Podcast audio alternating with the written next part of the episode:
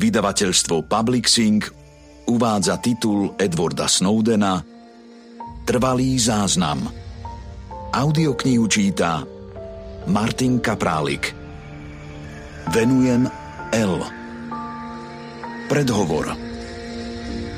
Volám sa Edward Snowden. V minulosti som pracoval pre vládu, no dnes pracujem pre verejnosť. Trvalo mi takmer 3 ročia, kým som pochopil, že je medzi tým rozdiel. A keď som ho uvidel, spôsobilo mi to v práci menšie problémy. Výsledkom je, že dnes sa usilujem chrániť verejnosť pred osobou, ktorou som bol v minulosti, pred špiónom americkej ústrednej spravodajskej služby CIA a Národnej bezpečnostnej agentúry NSA, ktorý si ako jeden z mnohých mladých informačných špecialistov v ich službách myslel, že sa podieľa na budovaní lepšieho sveta.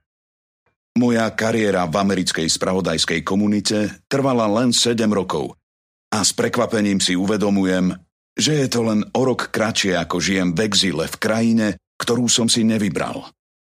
Počas tých 7 rokov som sa však zúčastňoval na jednej z najväčších premien v dejinách americkej špionáže od sledovania jednotlivcov k masovému sledovaniu celých národov.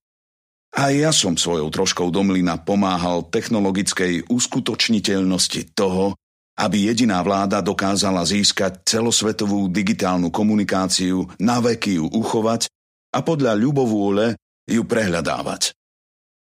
Po útokoch z 11. septembra americkú spravodajskú komunitu premkol pocit viny za to, že počas jej služby sa udial najdrvivejší a najničivejší útok na našu vlast od bombardovania Pearl Harbor. Jej predstavitelia si preto vytýčili za cieľ vybudovať systém, ktorý znemožní, aby ich kedykoľvek v budúcnosti ktokoľvek opäť zaskočil. Základom tohto systému mala byť technológia, ktorá bola pre celú armádu magistrov politických vied a manažérov španielskou dedinou. Mladým technologickým špecialistom, akým som bol aj ja, sa zrazu otvorili dvere do Korán. A tak čudáci ovládli svet. Ak som sa v tom čase v niečom vyznal, tak to boli počítače, takže som rýchlo stúpal hore. V 20 rokoch som od NSA prvýkrát získal najvyšší stupeň bezpečnostnej previerky, no stále som pracoval iba na spodných priečkach organizačnej štruktúry. O necelý rok som už pôsobil v CIA ako systémový inžinier so širokým prístupom k sieťam, ktoré patrili k najcitlivejším na svete. Jediným mojim nadriadeným bol chlapík, ktorý počas služieb čítal brožované trillery Roberta Landlama a Toma Clancyho. Bezpečnostné agentúry v snahe získať technologické talenty ochotne porušovali všetky svoje predpisy. Za normálnych okolností by nikdy nezamestnali nikoho bez bakalárskeho titulu alebo aspoň nejakého pomaturitného vzdelania a to som ja nemal. Podľa starých poriadkov by ma nemali ani len vpustiť do budovy. V rokoch 2007 až 2009 som pracoval na americkom veľvyslanectve v Ženeve. Bol som jeden z mála technologických špecialistov nasadených do cudziny s diplomatickým krytím a mojou úlohou bolo priviesť CIA do budúcnosti s prevádzkovaním jej európskych pracovísk a digitalizáciou a automatizáciou siete, ktorou americká vláda špehovala cudzincov. Moja generácia nielenže prebudovala prácu spravodajských služieb, my sme kompletne predefinovali, čo špionáž vôbec je. Pod špionážou sme si nepredstavovali utajené stretnutia a mŕtve schránky, ale dáta. Ako 26-ročný som navonok pracoval pre Dell, no opäť som bol príslušníkom NSA. S podobným krytím ako ja pracovali takmer všetci technologickí špecialisti v mojom veku. Poslali ma do Japonska, kde som pomáhal so zriadením globálneho zálohového strediska NSA, mohutnej tajnej siete, ktorá mala zaistiť, že aj keby sídlo NSA pri jadrovom útoku ľahlo popolom, agentúra by neprišla o žiadne dáta. V tom čase som si neuvedomoval, že budovanie systému s cieľom vytvoriť trvalý záznam o životoch všetkých ľudí bolo tragickou chybou. Do Spojených štátov som sa vrátil ako 28-ročný a hneď sa mi ušlo hviezdne povýšenie, keď zo mňa spravili styčného dôstojníka, zodpovedného za vzťahy Delu zo CIA. Mojou úlohou bolo vysedávať za jedným stolom s riaditeľmi technických divízií CIA, ktorým som navrhoval a predkladal riešenia akéhokoľvek problému, aký si vedeli predstaviť. Môj tým agentúrne pomáhal zostrojiť nový typ výpočtovej architektúry, tzv. cloud, bola to prvá technológia, ktorá umožnila každému agentovi bez ohľadu na vzdialenosť, nech sa fyzicky nachádzal kdekoľvek, dostať sa k akýmkoľvek potrebným dátam. Slovom úlohu zabezpečovať tok spravodajských informácií vystriedala úloha prísť na to, ako tieto informácie naveky uchovávať. A tu zasa nahradila úloha zaistiť, aby boli univerzálne prístupné a dalo sa v nich vyhľadávať. S týmito úlohami som sa konfrontoval na Havaji, kam som sa v 29 rokoch presťahoval v rámci novej zmluvy z NSA. Až dovtedy som pracoval na báze Need to Know. Dostávali sa ku mne len informácie, ktoré som nevyhnutne potreboval na plnenie svojich čiastkových úloh a nemohol som z nich vyvodiť konečný cieľ tejto práce. Až v tropickom ráji som sa konečne ocitol v postavení, v ktorom som zbadal, ako do seba všetko zapadlo, ako ozubené kolieska obrovského stroja, z ktorého vznikol systém globálnej masovej špionáže. Hlboko v tuneli, pod ananásovým poľom, začias Pearl Harbor tam bývala podzemná továren na lietadlá, som sedel za terminálom, z ktorého som mal prakticky neobmedzený prístup ku komunikácii takmer každého muža, ženy a dieťaťa na svete, ktorí niekedy vytočili telefónne číslo alebo sa dotkli počítača. Medzi tými ľuďmi bolo zhruba 320 miliónov mojich amerických spoluobčanov, ktorí boli pod každodenným drobnohľadom vlády, čo bolo v príkrom rozpore nielen s ústavou Spojených štátov amerických, ale aj so základnými hodnotami akejkoľvek slobodnej spoločnosti. Túto knihu čítate, lebo na človeka v tomto postavení som sa dopustil niečoho veľmi nebezpečného. Rozhodol som sa povedať pravdu. Zhromaždil som interné dokumenty spravodajskej komunity s nespochybniteľnými dôkazmi o tom, ako americká vláda porušuje zákony a odovzdal som ich novinárom, ktorí ich overili, zverejnili a šokovali svet. Táto kniha je o tom, čo ma k tomu rozhodnutiu doviedlo aké morálne a etické princípy ho ovplyvnili a kde sa tie princípy vzali. Čiže je to tiež kniha o mojom živote. Čo tvorí život? Viac než len to, čo povieme, dokonca viac než to, čo robíme. Život je aj to, čo milujeme a čomu veríme. Keď mám hovoriť za seba, najviac milujem a verím spájaniu ľudí a technológiám, ktoré toto spájanie umožňujú. Prirodzene medzi také technológie patria aj knihy. Pre moju generáciu sa však spájanie ľudí viaže predovšetkým na internet. Kým sa ohradíte a poukážete na toxické šialenstvo, ktorým je dnes tento úľ preplnený, pochopte, že v časoch, keď som ho spoznal, bol internet niečím celkom iným. Bol to priateľ a rodič. Bolo to spoločenstvo bez hraníc, jeden hlas a zároveň milión hlasov, spoločné územie, ktoré sme objavili, no ešte nepreskúmali. Boli sme ako rôzne kmene. Priateľsky sme spolu nažívali jeden vedľa druhého, pričom každý obyvateľ si smel slobodne vybrať názov a tvoriť svoje dejiny a zvyky. Všetci nosili masky, no táto anonymita prinášala viac pravdy ako lží, lebo bola skôr výsledkom spoločnej kreativity než komercie a konkurencie. Isté, objavovali sa konflikty, nad tými však prevažovala dobrá vôľa a priateľské vzťahy, skutočný pioniersky duch. Isto teda pochopíte, keď poviem, že dnešný internet by ste v tom minulom nespoznali. Stojí za to podotknúť, že táto zmena bola vedomá a je výsledkom systematickej snahy hrstky privilegovaných ľudí. Horúčkovitá snaha preniesť obchod do elektronického sveta rýchlo nafúkla bublinu, ktorá na prelome milénií praskla. Spoločnosti si čoskoro uvedomili, že ľudia, ktorí sú online, majú väčší záujem o zdieľanie, než o utrácanie peňazí, ale aj o to, že spájanie ľudí na internete sa dá monetizovať. Ak väčšina ľudí chcela na internete povedať svojim príbuzným, známym a cudzím ľuďom, o čo sa práve zaujímajú, a zároveň sa dozvedieť, o čo sa zaujímajú ich príbuzní, známi a cudzí ľudia, spoločnostiam stačilo prísť na to, ako sa ocitnúť v epicentre tejto sociálnej výmeny a premeniť to na zisk. To bol začiatok sledovacieho kapitalizmu a koniec internetu, ako som ho poznal.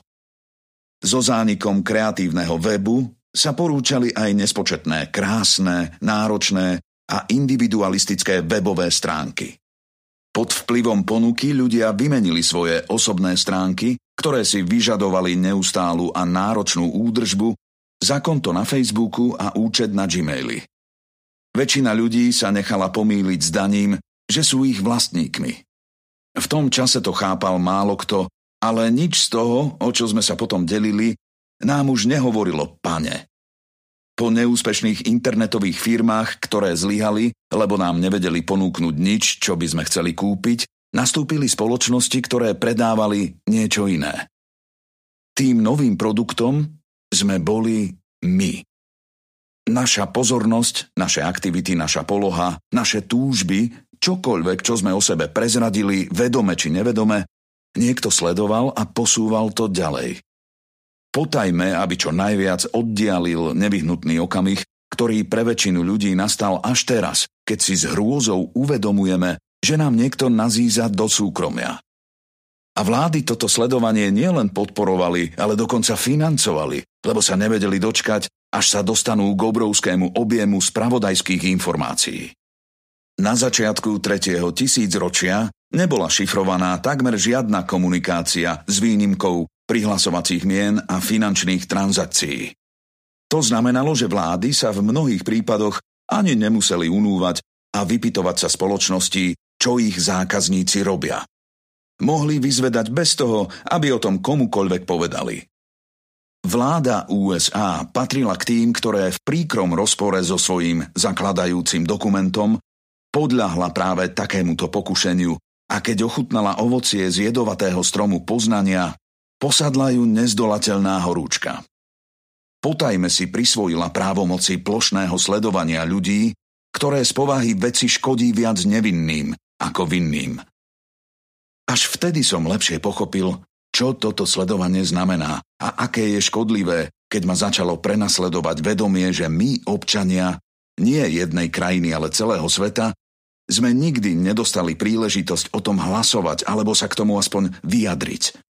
Systém takmer plošného sledovania bol zriadený nielen bez súhlasu verejnosti, ale zámerne pred ňou utajoval všetko, čo by mohlo prezradiť jeho povahu.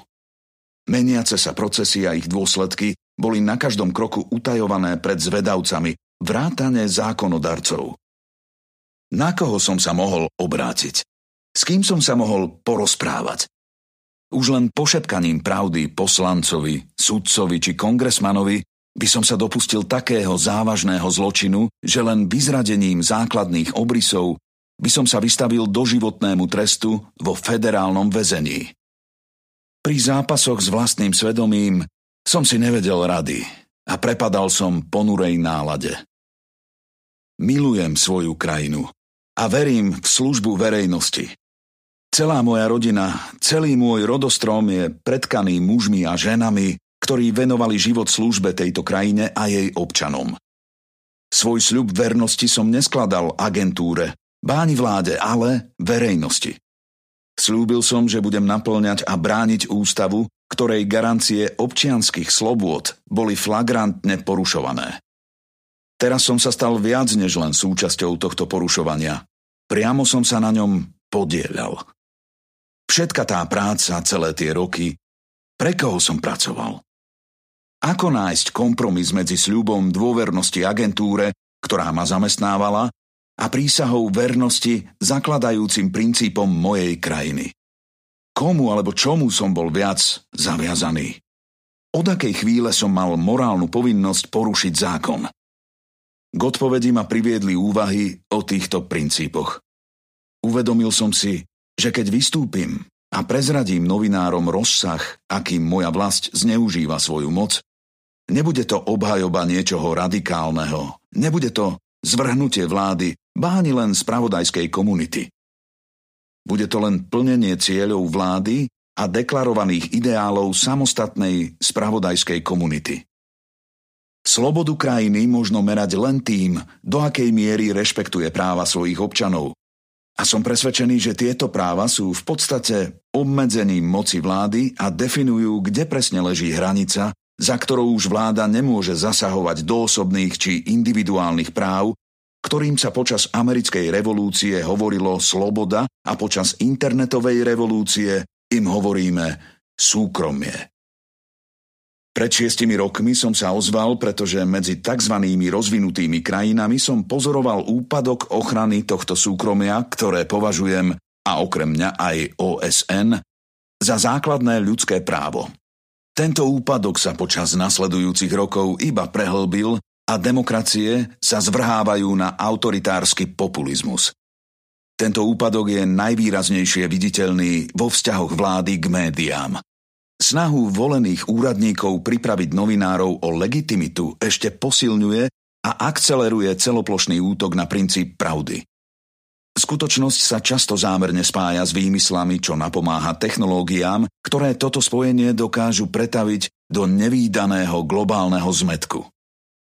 Tento proces dôverne poznám, pretože tvorba ireality bola odjakživa najtemnejším umením spravodajskej komunity. Tie isté agentúry, ktoré len počas mojej kariéry zmanipulovali spravodajské informácie, aby vytvorili zámienku na vojnu, nehovoriac o nelegálnych opatreniach a tieňoch v súdnictve, ktoré premenovali únosy na výnimočné opatrenie, mučenie na pokročilý výsluch a plošné sledovanie na hromadné získavanie informácií. Neváhali ani sekundu a urobili zo mňa čínskeho dvojitého agenta, ruského trojitého agenta, prípadne to najhoršie. Mileniála. Ich sloboda povedať tak slobodne toľko nezmyslov do veľkej miery vyplývala z toho, že som sa odmietol brániť. Od môjho prvého vystúpenia až doteraz som rázne odmietal zverejniť akékoľvek informácie o svojom osobnom živote, ktoré by mohli spôsobiť nepohodlie mojej rodine či priateľom. Tí si pre moje princípy vytrpeli aj tak dosť.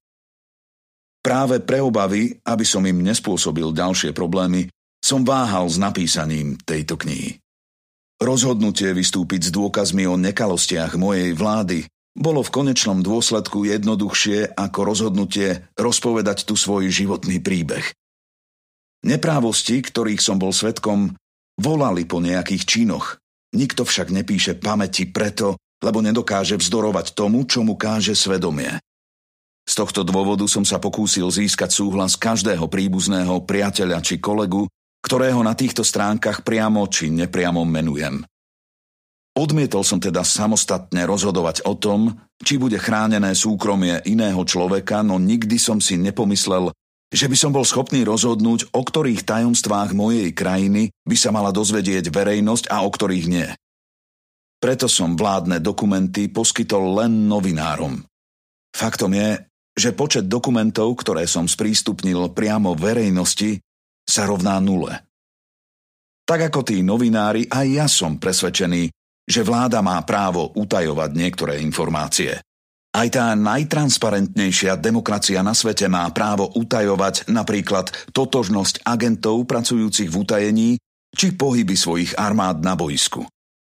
V tejto knihe také tajomstvá nenájdete vyrozprávať vám svoj životný príbeh a zároveň chrániť totožnosť svojich blízkych a nevyzradiť legitímne utajované skutočnosti nie je jednoduchá úloha. Ale tak som si ju stanovil. Medzi týmito mantinelmi by ste mali nájsť mňa. Prvá časť Kapitola prvá Výhľad z okna Prvá vec, ktorú som kedy hekol, bol čas ísť do postele. Zdalo sa mi nesmierne nespravodlivé, že ma rodičia nútia ísť spať skôr ako oni, skôr ako moja sestra, keď som ani nebol unavený. Prvá z malých nespravodlivostí v živote. Prvých zhruba 2000 nocí môjho života sa končilo občianskou neposlušnosťou, plačom, prosením, vyjednávaním, až kým som, stalo sa to v noci číslo 2193, na moje šiesté narodeniny, neprišiel na to, ako konať priamo. Rodina sa o moje volanie po reformách nezaujímala, no ja som nebol včerajší. Práve som strávil jeden z najlepších dní svojho mladého života. Nechýbali v ňom priatelia, oslava, bániť darčeky. A nemienil som sa ho vzdať len preto, že ostatní odišli domov. Prešiel som sa teda po dome a potajomky som posunul čas na všetkých hodinách o niekoľko hodín dozadu. Na mikrovlnke sa čas zmenil jednoduchšie ako na rúre, už len preto, že som na ňu ľahšie dočiahol. Kým si to domáci ignoranti nevšimli, bol som opitý mocou Uháňal som dookola po obývačke. Mňa, pána času, už nikdy nepošlú do postele skôr. Bol som slobodný. A tak som zaspal na dláške, keď som konečne videl západ slnka 21. júna na letný slnovrat, najdlhší deň v roku. Keď som sa zobudil, hodiny v dome opäť ukazovali rovnaký čas ako otcové náramkové hodinky. Keby si dnes chcel niekto nastaviť hodinky, odkiaľ by zistil, aký je čas? Ak ste ako väčšina ľudí, nastavili by ste si ich podľa času na svojom smartfóne. Ale keď sa prizriete svojmu smartfónu, a teraz myslím, naozaj prizriete, teda keď sa ponoríte do nastavení v jeho útrobách, napokon zistíte, že čas na vašom smartfóne je nastavený automaticky. Vaše zariadenie sa pod chvíľou ticho spýta operátora vašej siete Halo, aký je čas? Tá sieť sa zasa obráti na väčšiu sieť a tak ďalej. Otázka preskakuje z jednej veže na druhú. Prechádza drôtmi, až dorazí k jednému zo skutočných pánov času. K niektorému z časových serverov, ktoré svoj čas porovnávajú s atómovými hodinami uloženými na miestach ako Národný inštitút štandardov a technológie v Spojených štátoch amerických, vo Švajčiarskom spolkovom úrade meteorológie a klimatológie či v Japonskom Národnom inštitúte pre informačné a komunikačné technológie. Práve opakovaná komunikácia cez tento dlhočizný reťazec spôsobuje, že keď sa vám vybije batéria, a potom zapnete telefón, na displeji nevidíte blikať 12.00. Narodil som sa v roku 1983 na súmraku čias, keď si ľudia ešte nastavovali čas vlastnoručne. Práve v tom roku americké ministerstvo obrany rozdelilo svoju internú sieť prepojených počítačov na polovicu. Vďaka tomu vznikla jedna sieť určená pre obrannú infraštruktúru ktorá dostala názov Milnet, a druhá sieť určená pre verejnosť, ktorú poznáme ako internet. Do konca toho roka vznikli nové pravidlá ohraničujúce virtuálny priestor, vďaka čomu vznikol systém doménových mien. Domain Name System DNS, ktorý používame dodnes. Všetky tie prípony Go, Mil, Edu a samozrejme COM a národné kódy priradené jednotlivým krajinám UK, DE, FR, CN, RU a tak ďalej. Moja krajina, a ja s ňou, bola od začiatku vo výhode. Napriek tomu bolo potrebných ďalších 6 rokov, kým vznikol World Wide Web a približne 9 rokov, kým si moja rodina zaobstarala počítač s modemom, ktorý sa k nemu dal pripojiť. Samozrejme, aj keď tak o internete hovorím, v skutočnosti to nie je jedna entita. Technická realita je taká, že v globálnych úzloch prepojených komunikačných sietí, ktoré pravidelne využívate a spolu s vami ďalšie 3 miliardy ľudí, každý deň vznikajú nové siete. Napriek tomu budem tento pojem využívať vo veľmi širokom zmysle ako označenie univerzálnej siete sietí, ktorá prostredníctvom série spoločných protokolov prepája väčšinu počítačov na svete. Niektorí z vás pravdepodobne nerozoznajú protokol od diery v stene, ale všetci z nás ich vo veľkom využívajú. Protokoly si môžete predstaviť ako jazyky prestroje, ako spoločné pravidlá, ktorými sa riadia, aby si navzájom rozumeli. Ak ste približne v mojom veku, možno si spomeniete, že pred každou adresou vo svojom webovom prehliadači ste museli napísať skratku HTTP. Tá skratka znamená Hypertext Transfer Protocol, jazyk používaný na pripojenie k World Wide Webu, obrovskému množstvu stránok, ktoré sú zväčša založené na texte, ale sú schopné prehrávať aj zvuk a video, ako Google, YouTube alebo Facebook.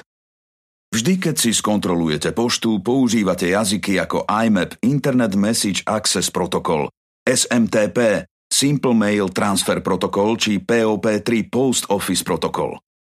Súbory internetom zasa putujú prostredníctvom FTP File Transfer Protocol.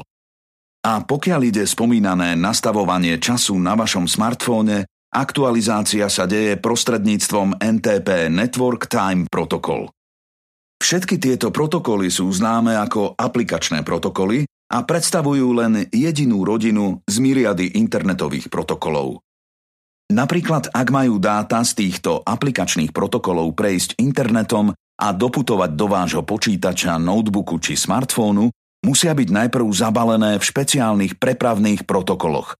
Predstavte si to ako situáciu, keď tradičná pošta požaduje, aby ste listy a balíky posielali v ich štandardizovaných obálkach a škatuliach. Napríklad TCP Transmission Control Protocol má okrem iného za úlohu obsluhovať web stránky a e-mail. UDP User Datagram Protocol zasa vybavuje doručovanie časovo citlivejších aplikácií v reálnom čase, napríklad pri telefonovaní cez internet alebo živých prenosoch. Akýkoľvek výpočet mnohovrstvového fungovania toho, čomu sa v mojom detstve hovorilo kyberpriestor, sieť, infoban či informačná diálnica, nemôže byť úplný. Podstatné je však toto. Tieto protokoly nám umožnili zdigitalizovať a umiestniť na internet takmer všetko, čo sa nedá zjesť, vypiť, nosiť alebo v tom bývať. Z internetu sa stala takmer rovnako integrálna súčasť našich životov ako vzduch, ktorým putuje veľká časť z jeho komunikácie. A ako všetci vieme, sociálna sieť nám to pripomenie vždy, keď nás upozorní na príspevok, v ktorom vyznievame v nelichotivom svetle. Zdigitalizovať niečo znamená uložiť to do formátu, ktorý pretrvá na veky. Keď si vybavujem detstvo, zvlášť tých prvých 9 bezinternetových rokov, udrie mi do očí jedna vec. Neviem si spomenúť na všetko, čo sa vtedy stalo, pretože sa musím spoliehať len na svoju pamäť. Neexistujú dáta, kde by som si to mohol overiť. Keď som bol dieťa, nezabudnutelná skúsenosť ešte neznamenala desivý, doslovný technický opis, ale emocionálny, metaforický prívlastok pre mimoriadné udalosti. Moje prvé slová, prvé kroky, prvý vypadnutý zub, prvá jazda na bicykli. Moja generácia bola posledná v Amerike a azda aj na svete, pre ktorú to platí. Posledná, nedigitalizovaná generácia, ktorá nemá detstvo uložené v klaude, ale zväčša uväznené v analógových formátoch, ako sú písané denníky, polaroidové snímky či VHS kazety. Napospol sú to hmatateľné a nedokonalé artefakty, ktoré časom podliehajú skaze a môžu sa nenávratne stratiť. Domáce úlohy som si písal na papier a používal som cerusky a gumy, nie zosieťované tablety, ktoré zaznamenávajú každý úder do virtuálnych klávesov. Môj rast nedokumentovali sofistikované technologické zariadenia, ale zárezy nožom do zárubne dverí v dome, kde som vyrastal. Bývali sme vo veľkom dome z červených tehál v tieni drieňov s malým trávnikom. V lete ho zdobili biele magnólie, ktoré slúžili ako kryty pre armádu plastových vojačikov, s ktorými som sa tam hrával. Náš dom mal atypické priestorové riešenie. Hlavný vchod bol na druhom poschodí a viedlo k nemu masívne tehlové schodisko. Na tomto poschodí bola obývačka, kuchyňa, jedáleň a spálne. Nad týmto hlavným poschodím bolo zaprášené, pavúčinami popredkávané a zabudnuté podkrovie, z ktorého sa stala komora, kde sa stále niečo preháňalo. Mama ma upokojovala, že sú to veveričky, ale otec trval na tom, že sú to vampírske vlkolaky, čo čakajú na hlúpe deti, ktoré sa tam vyberú, aby ich roztrhali. Pod hlavným poschodím bola viac menej hotová pivnica. Také, čo si bolo v Severnej Karolíne výnimkou, zvlášť v domoch pri pobreží. Pivnice zvykne vytápať spodná voda a tá naša bola napriek pumpe a vysušovaču vzduchu jednostaj navlhnutá. Keď sme sa do toho domu pristahovali, prístavbou sme rozšírili hlavné poschodie, kde pribudla práčovňa, kúpeľňa, moja detská izba a obývačka s televízorom a gaučom. Zo svojej izby som mal vďaka oknu, ktoré bolo pôvodne v obvodovom múre, výhľad do obývačky. Z okna, z ktorého býval výhľad von, bol teraz výhľad dnu. Takmer po celý čas, ktorý sme prežili v dome Elizabeth City, tá detská izba, a teda aj okno, patrili mne. Na okne bol síce záves, ale aj tak neposkytoval kto vie aké súkromie, ak vôbec. Pokiaľ si spomínam, odjak živa som ho zvykol odhrňať a nazízať do obývačky. Čiže, pokiaľ mi pamäť slúži, mojou obľúbenou činnosťou bolo špehovanie. Špehoval som svoju staršiu sestru, ktorá mohla byť hore dlhšie ako ja a pozerať kreslené rozprávky, na ktoré som bol ešte malý. Špehoval som svoju mamu Wendy, keď sedela na gauči a pri skladaní bielizne pozerala večerné správy. Ale najviac som špehoval svojho otca Lona. Alebo, ako sa hovorí po južansky, Lonýho, ktorý bol pánom obývačky do hlbokej noci. Otec pracoval v pobrežnej stráži, hoci v tom čase som nemal potuchy, čo to znamená. Vedel som, že niekedy chodí v uniforme a inokedy zasa nie. Z domu odchádzal skoro ráno a vracal sa neskoro večer. Niekedy s novými technickými hračkami, medzi iným s vedeckou kalkulačkou Texas Instruments TI-30, stopkami Casio na šnúrke či externým reproduktorom k domácemu stereosystému. Niektoré z tých hračiek mi ukazoval a iné predo mnou schovával. Určite si viete domyslieť, ktoré z nich ma zaujímali viac. Hračka, ktorá ma zaujímala najviac, dorazila raz večer krátko po večierke. Ležal som v posteli a už som zaspával, keď som z predsiene začul otcové kroky. Postavil som sa na posteľ, odhrnul som záves a zahľadil som sa do obývačky. Otec v rukách držal záhadnú debničku veľkosti škatule od topánok. Vybral z nej béžový predmet pripomínajúci tvárnicu, z ktorého ako chápadlá akejsi morskej oblúdy z mojich snov trčali čierne drôty. Otec pomaly a metodicky, z časti preto, že ako dôkladný inžinier si dával záležitosť, aby všetko urobil správne, z časti preto, aby nerobil hluk, rozplietol káble a jeden z nich natiahol po koberci k zadnej časti televízora. Potom iný kábel zapojil do zástrčky za gaučom. Odrazu sa rozjasnila televízna obrazovka a s ňou aj otcova tvár. Inokedy po večeroch vysedával na gauči, nadájal sa limonádami z plechoviek a sledoval, ako po ihrisku na obrazovke pobehujú ľudia, ale tento raz to bolo inak. Trvalo mi len chvíľu, kým som dospel k najneuveriteľnejšiemu poznatku svojho, pravda zatiaľ krátkeho života. Môj otec ovládal, čo sa dialo na obrazovke. Osobne som sa zoznámil s Commodorom 64, jedným z prvých domácich počítačových systémov na trhu. Prirodzene v tom čase som netušil, čo je počítač, nehovoriac o tom, aby som rozlíšil, či môj otec hrá nejakú hru alebo pracuje. Aj keď sa usmieval a zdalo sa, že sa baví, dianiu na obrazovke zároveň venoval rovnakú pozornosť ako každej údržbarskej práci okolo domu. Vedel som jediné, nech robí čokoľvek. Chcem to robiť aj ja. Kedykoľvek potom otec prišiel do obývačky, aby ten béžový predmet zapojil do televízora, postavil som sa na posteľ, odhrnul som záves a špehoval jeho dobrodružstvá.